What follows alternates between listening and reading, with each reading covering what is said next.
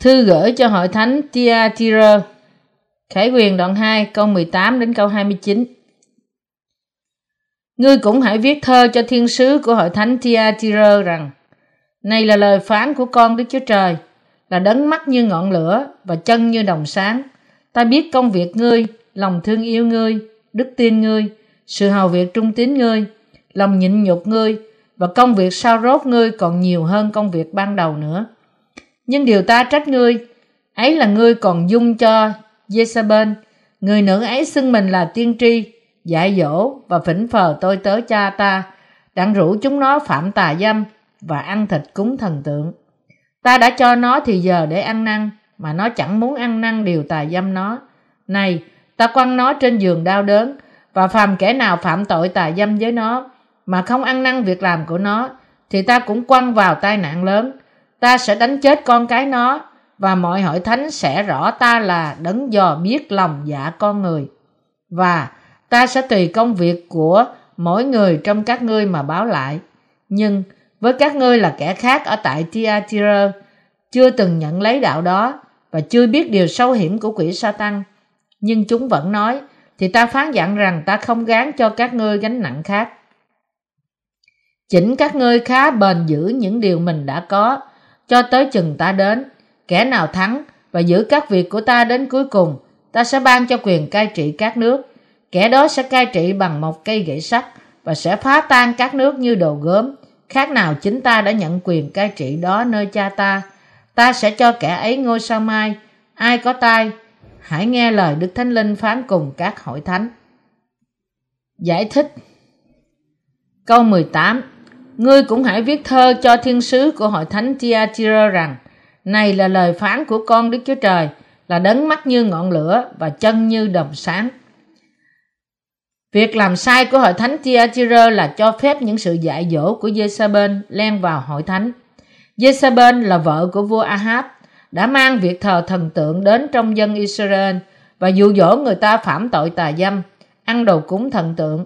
Bởi lời miêu tả của Chúa Giê-xu có mắt như ngọn lửa, Đức Chúa Trời đang cảnh cáo rằng Ngài sẽ quở trách và phán xét những người có đức tin sai lạc trong các hội thánh của Ngài. Câu mười chín. Ta biết các công việc ngươi, lòng yêu thương ngươi, đức tin ngươi, sự hầu việc Chúa trung tín ngươi, lòng nhịn nhục ngươi và công việc sao rốt ngươi cũng nhiều hơn công việc ban đầu nữa. Nhưng cùng lúc đó, Ngài đã nói với những đầy tớ của Ngài trong hội thánh Thi-a-ti-rơ và những tín đồ ở đó rằng công việc của họ tốt hơn trước đây. Câu hai mươi. Nhưng điều ta trách ngươi, ấy là ngươi còn dung cho Giê-sa-bên, người nữ ấy xưng mình là tiên tri, dạy dỗ và phỉnh phờ tôi tớ ta, đặng rủ chúng nó phạm tà dâm và ăn thịt cúng thần tượng.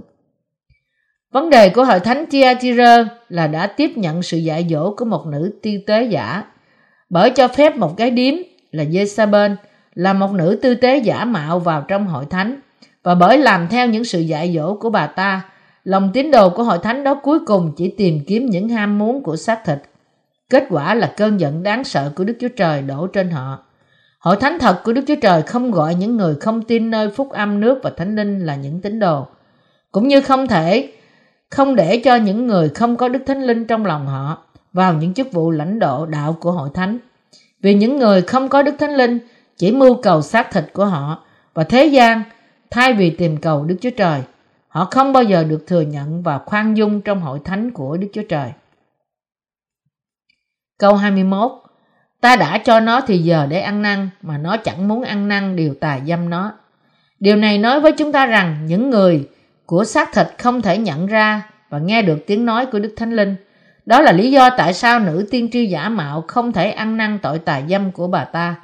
Kết quả là bà ta bị lưỡi gươm của Đức Thánh Linh đánh và bị chết về thể xác lẫn thuộc linh. Trong hội thánh thật của Đức Chúa Trời, chỉ có những người tin nơi phúc âm nước và Thánh Linh mới có thể được xác minh là những đầy tớ của Đức Chúa Trời. Những người không tin phúc âm nước và Thánh Linh, bất kể họ có thể là một mục sư tuyệt vời như thế nào trong thế gian này, không thể trở thành một lãnh đạo trung tín, là người dẫn con cái của Đức Chúa Trời đến với Ngài.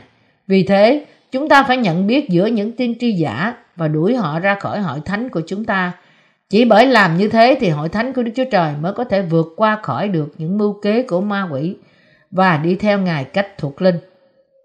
Câu hai mươi hai. Này, ta quăng nó trên giường đau đớn, và phàm kẻ nào phạm tội tà dâm với nó mà không ăn năn việc làm của nó thì ta cũng quăng vào tai vạ lớn. Phân đoạn này nói với chúng ta rằng nếu một đầy tớ của Đức Chúa Trời không phân biệt và phơi bày ra những kẻ giả dối, thì chính Đức Chúa Trời sẽ tìm những người phạm tội tà dâm về thuộc linh và quăng họ vào trong đại nạn.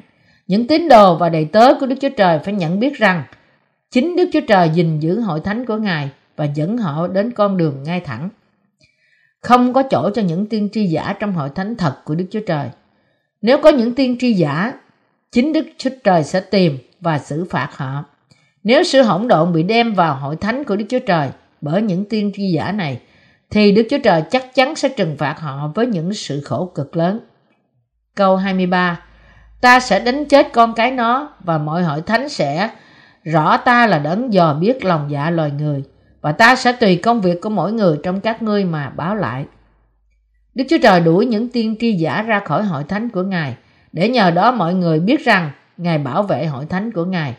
Các tín đồ sẽ thấy rằng Đức Chúa Trời chăm sóc hội thánh họ và rằng Ngài tưởng thưởng họ vì những công việc đức tin của họ. Câu hai mươi bốn. Nhưng với các ngươi là kẻ khác ở tại Thi-a-ti-rơ, chưa từng nhận lấy đạo đó và chưa biết điều sâu hiểm của quỷ Sa-tan, như chúng vẫn nói, thì ta phán dặn rằng ta không gán cho các ngươi gánh nặng khác. Điều này có nghĩa rằng những người đã trở thành tín đồ của Đức Chúa Trời phải nắm giữ đức tin của họ cho đến cuối cùng của thế gian. Những người tin nơi phúc âm này không có cách nào khác ngoài việc sống cuộc sống hiệp nhất họ với hội thánh và các tín đồ của Đức Chúa Trời, đồng thời bảo vệ đức tin của họ cho đến cuối cùng. Hội thánh thật của Đức Chúa Trời không phải chỉ luôn luôn giảng dạy phúc âm nước Thánh Linh, nhưng bởi đức tin nơi phúc âm này cũng phải vạch trần những kẻ lừa dối. Câu hai mươi lăm. Chỉnh các ngươi khá bền giữ những điều mình đã có cho tới chừng ta đến. Tín đồ không bao giờ được mất đi đức tin của họ nơi phúc âm nước và Thánh Linh và nắm giữ nó cho đến ngày Chúa chúng ta trở lại. Họ có dư quyền lực và sức mạnh nơi phúc âm nước và Thánh Linh của họ để chiến thắng Sa-tan.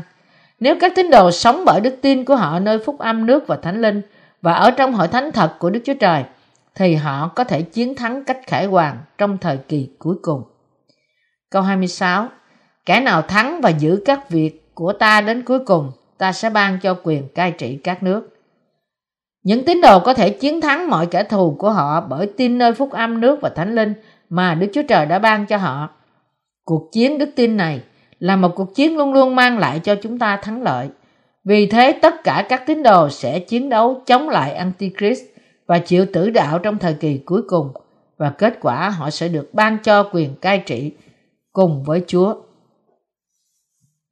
Câu hai mươi bảy. Kẻ đó sẽ cai trị bằng một cây gậy sắt và sẽ phá tan các nước như đồ gốm, khác nào chính ta đã nhận quyền cai trị đó nơi cha ta. Chúa sẽ ban cho những tín đồ tử đạo của Ngài quyền làm vua. Vì thế, những người chiến thắng sẽ được cai trị với một quyền lực mà như câu Kinh Thánh trên miêu tả, như cây gậy sắt phá tan các nước thành từng mảnh như đồ gốm. Câu hai mươi tám. Ta sẽ cho kẻ ấy ngôi sao mai. Những kẻ chiến đấu chống lại kẻ thù bởi tin nơi phúc âm nước và Thánh Linh sẽ được ban phước nhận biết lẽ thật của lời Đức Chúa Trời. Câu hai mươi chín. Ai có tai, hãy nghe lời Đức Thánh Linh phán cùng hội thánh. Mọi tín đồ có thể nghe tiếng nói của Đức Thánh Linh qua hội thánh của Đức Chúa Trời, vì Đức Thánh Linh nói với tất cả các tín đồ qua những đầy tớ của Đức Chúa Trời. Tín đồ phải nhận biết điều mà họ nghe qua hội thánh của Đức Chúa Trời là tiếng nói của Ngài.